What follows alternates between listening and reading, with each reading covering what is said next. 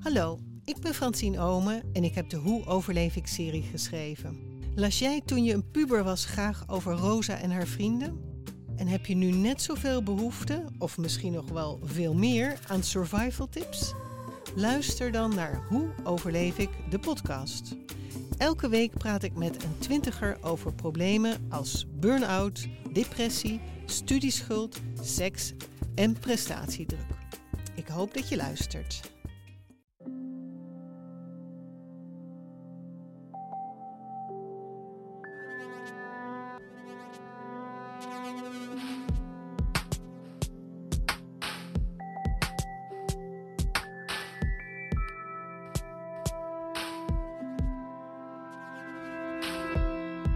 Hey, ik ben Pieter van Relaas. In Relaas hoor je waar gebeurde verhalen en die worden verteld door de mensen die ze zelf hebben meegemaakt. In deze aflevering opnieuw twee korte verhalen. Ze komen uit onze Relaas verhalencarousels. Uh, dat zijn vertelavonden die we organiseren rond een centraal thema. En iedereen die binnen dat thema een verhaal wil vertellen, die steekt gewoon zijn naam in de hoed en dan tovert Timon, onze presentator, stuk voor stuk namen uit die hoed en die kunnen dan een verhaal vertellen van vijf minuten. Voorlopig organiseren we die vertelavonden online, een beetje ter vervanging van onze relaas vertelavonden, die we jammer genoeg heel sporadisch maar mogen houden tegenwoordig. En waar ook niet zoveel publiek op aanwezig kan zijn. Maar gelukkig is er nog deze podcast, niet waar? Dan kunnen jullie meegenieten van alle verhalen. Twee verhalen deze keer die zich over de zee afspelen, als je het van hieruit bekijkt natuurlijk. Eentje in Cairo en eentje in Zambia. Bert die had een heel mooi appartement in Cairo, dat herinner ik mij nog uit zijn verhaal, toen hij daar op bezoek was natuurlijk. En de stad kwam binnen via het geluid door het open raam in zijn appartement. Maar wat gebeurde daar allemaal in Cairo?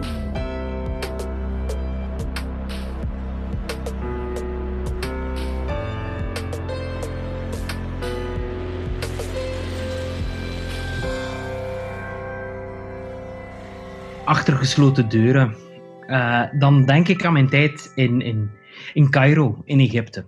Ik heb daar een jaartje mogen studeren. Ik heb eerst in Gent Arabisch gestudeerd en dan uh, mocht ik uh, na die vier jaar naar Cairo gaan.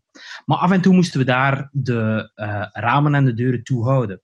Want ik weet niet of dat mensen dat weten, maar Cairo is eigenlijk een heel vuile stad. Het is een heel levendige stad, er is heel veel te doen.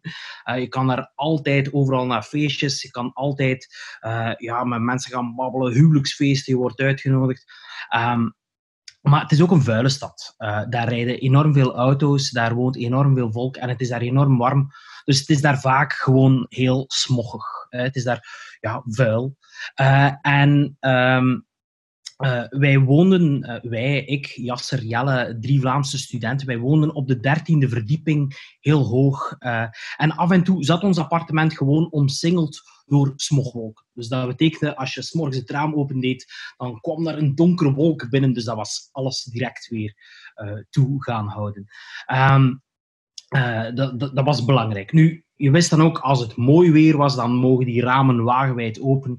En dat deed ik dus ook uh, die bewuste ochtend uh, in maart. Uh, ik heb het opgezocht in mijn blog van toen. die bewuste ochtend in maart, dan zette ik s'morgens de ramen open, want het was zo mooi weer. En dan kon er een frisse lucht door het appartement waaien. Uh, nu, jammer genoeg bestaat er ook zoiets als de Gamassine. Uh, de Gamassine, dat is een... Uh, de Gamassine is Arabisch voor 50. Dat is een 50 dagen wind die vanuit de woestijn zo de stad inwaait en heel veel stof en wind meebrengt.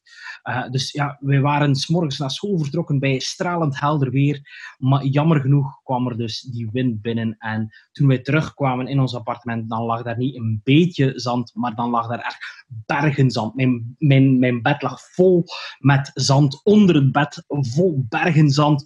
De kasten, over, door elk kiertje was er zand binnengeraakt. Mijn laptop, echt elk, ja, die stond ergens open in mijn kamer. Overal tussen al die toetsjes zat daar zand. Dus verschrikkelijk um, om mee te maken. Nu, ja, daarmee heb ik dan geleerd, altijd als je buiten gaat, zelfs als het mooi weer is, ramen en deuren dicht.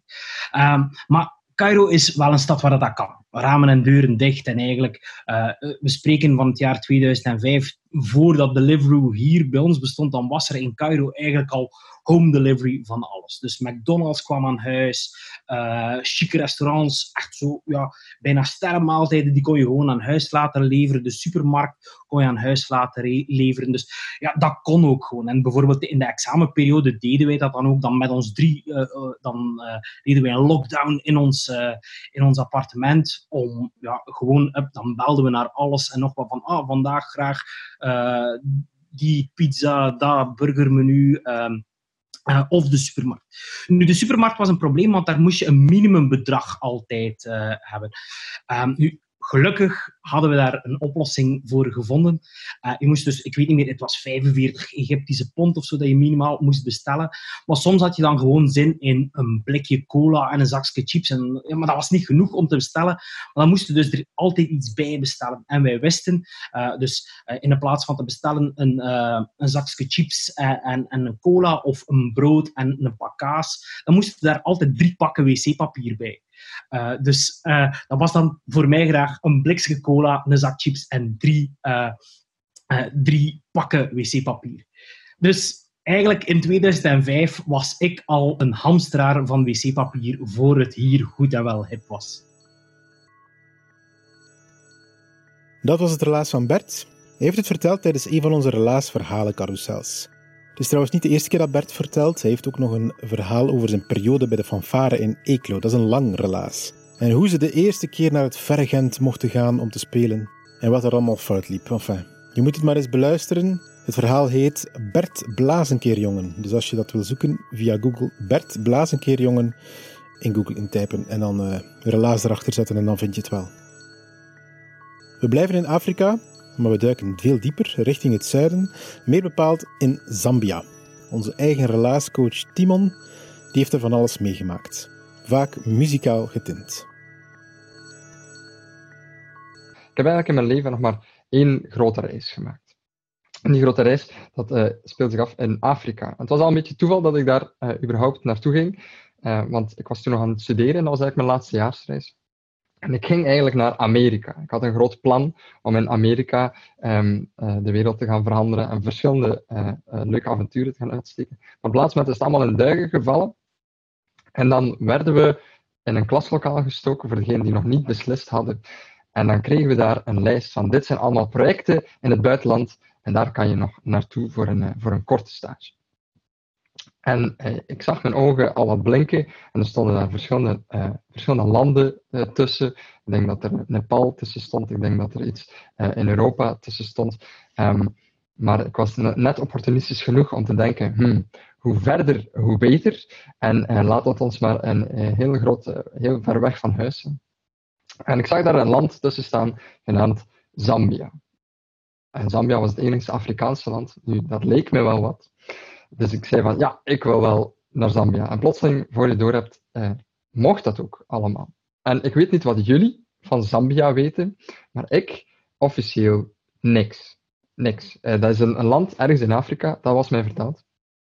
Um, maar dat ligt dus onder, um, dat ligt dus onder uh, Congo en uh, Zwaard-Afrika. En ze noemen het een beetje Africa for Beginners. Um, Africa for Beginners, waarom? Omdat, en dat was de reden waarom ik er eigenlijk naartoe kom, Um, ik, was een, uh, ik was een leraaropleiding aan het studeren en ik was een leraaropleiding Engels en esthetica aan het studeren. En de staatstaal in Zambia is Engels. Het is een voormalige Engelse kolonie. En um, uh, Zambia is eigenlijk een heel erg ja, stabiel land, altijd al geweest. Ze zijn onafhankelijk geworden eind jaren 60 ongeveer. En toen um, uh, gingen de grenzen open en hebben ze daar tien fantastische jaren gehad. Uh, de, de, de heel veel natuurlijke rijkdommen die ze plotseling konden gaan exporteren naar het buitenland, enzovoort. enzovoort. Um, maar dus een heel stabiel land, het heeft, nooit burgeroorlog gekend of het heeft nooit hele grote onrusten uh, gekend. met als gevolg dat het wel een hele fijne bestemming leek.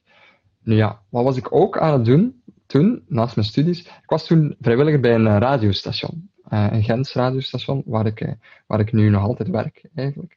Um, en mijn ogen begonnen ook al een beetje te blinken, namelijk, misschien kan ik daar wat radio gaan maken. radio in Zambia, klinkt wel leuk om in Afrika radio te gaan maken. Maar vooraleer ik zelf nog maar op die vlieger was gestapt, kwam mijn, mijn jongere broer naar me. En bij ons thuis, we zijn heel grote muziekfans. Ehm, en ehm, mijn, mijn, jongere broer, uh, ik heb hem ooit um, heel veel muziek moeten geven om te zeggen naar waar moet ik luisteren. En dan voed je als jonge, als oudere broer heb je die taak natuurlijk om een beetje muzikaal op te voeden. maar na een tijd weet hij veel meer van muziek dan ik. En ik, uh, het ging dus, ik had dus verteld, ik ga mijn eindejaarstage doen in Zambia. En hij komt naar mij, denk twee dagen voor vertrek, en hij geeft me een papiertje. En ik zeg, wat is dat? Ah ja, dat zijn alle Zambiaanse bands die ik ken. En als je daar toevallig ooit een, ehm, een LP, een plaat van vindt van die gasten, dan zorg er maar beter dat je die meebrengt. En ik ga je eeuwig dankbaar zijn. En ik zei, uh, oké, uh, ik ga mijn best doen.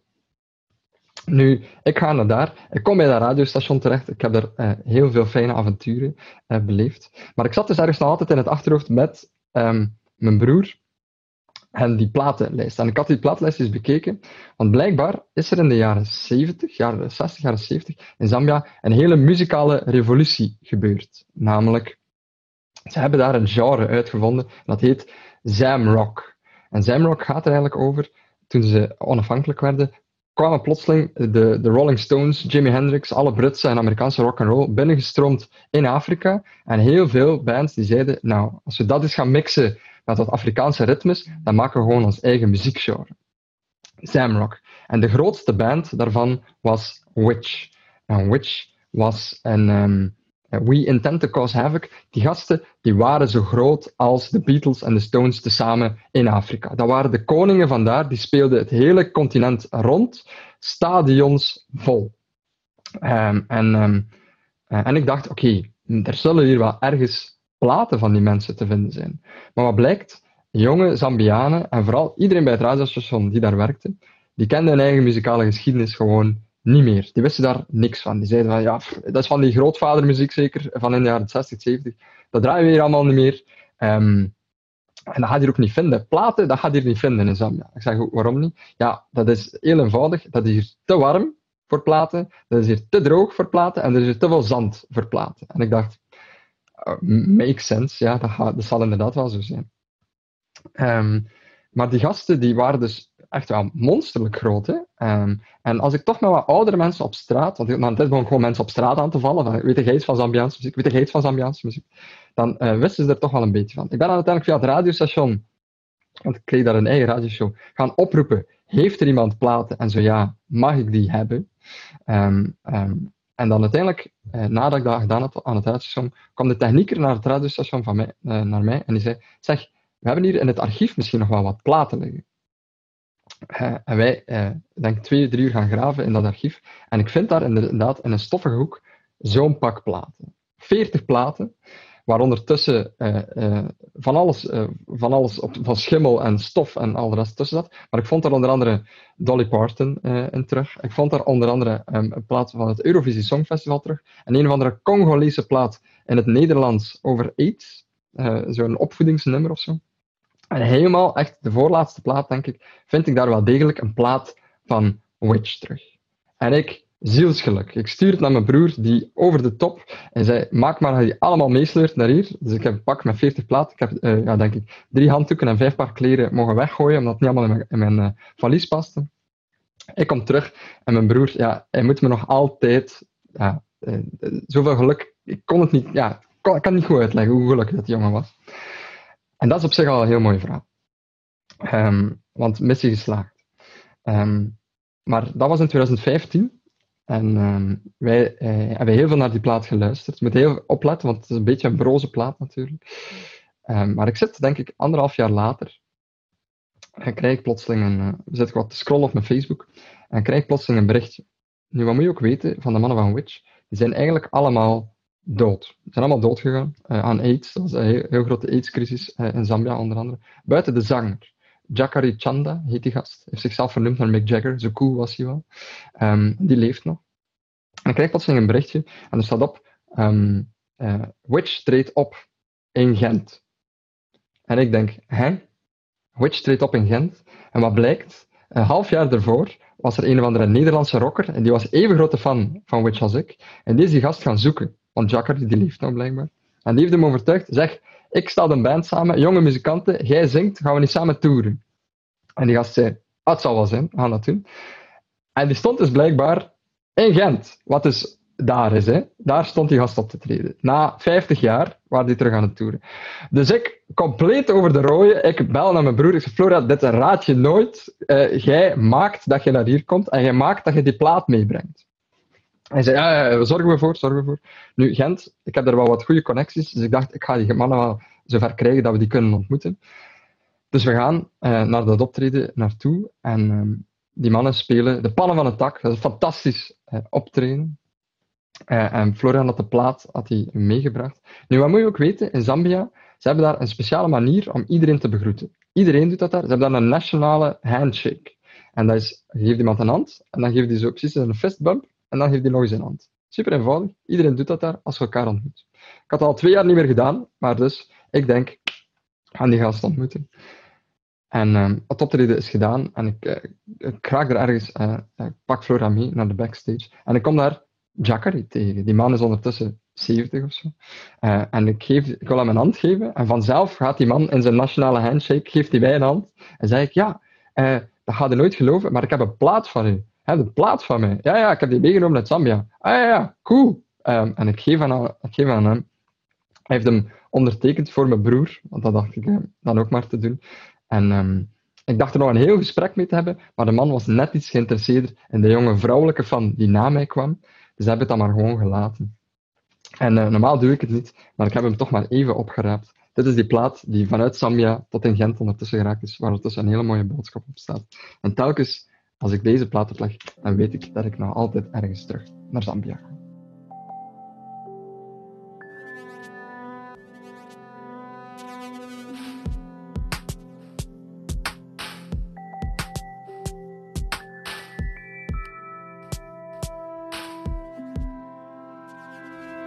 Dat was het relaas van Timon. Hij heeft het verteld tijdens onze relaasverhalen carousel. En heeft ons die plaat getoond. Dus bij deze is het verhaal ook gefact-checked. We hebben het gezien. En we hebben zelfs een klein fragmentje van de groep, zodat je weet hoe die klinkt en zodat je ook een beetje in de juiste sfeer van het verhaal komt.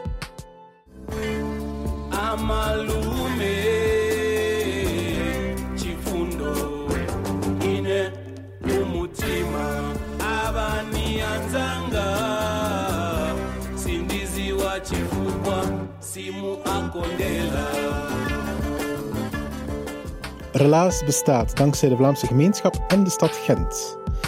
Die hebben beiden een afdeling cultuur, die de waarde gelukkig van ons project inziet. Wij zijn hen daar ontzettend dankbaar voor. Dankzij hen kunnen wij jullie verhalen blijven verzamelen. Maar het gaat dus om jou. Als je zelf iets te vertellen hebt, laat het ons weten. Je kan het dus al eens uitproberen tijdens een van die verhalencarousels. Of een van onze coaches gaat met jouw verhaal aan de slag, samen met jou. En dan maken we er samen een heel heus relaas van dat je live voor een publiek mag vertellen. En relaas bestaat ook dankzij een niet stoppend enthousiasme van een hele groep vrijwilligers. Ik kan ze niet genoeg bedanken, maar het zijn er te veel om ze allemaal op te noemen. Zij worden vakkundig en professioneel begeleid door ons Lisbeth, dat is onze coördinator. Als je zin hebt om zelf een storytelling-project op poten te zetten, met vrienden, met jouw bedrijf of met jouw organisatie, dan mag je ons Lisbeth altijd een mailtje sturen. Je vindt daar gegevens op Facebook of via onze website en dan nemen wij contact met jou op. Stuur deze relaasaflevering zeker door naar iemand als je ze tof vond. Je doet er niet alleen die persoon plezier mee, maar ons ook. Wij worden dan groter en groter en groter. En dat vinden wij tof. Dank wel.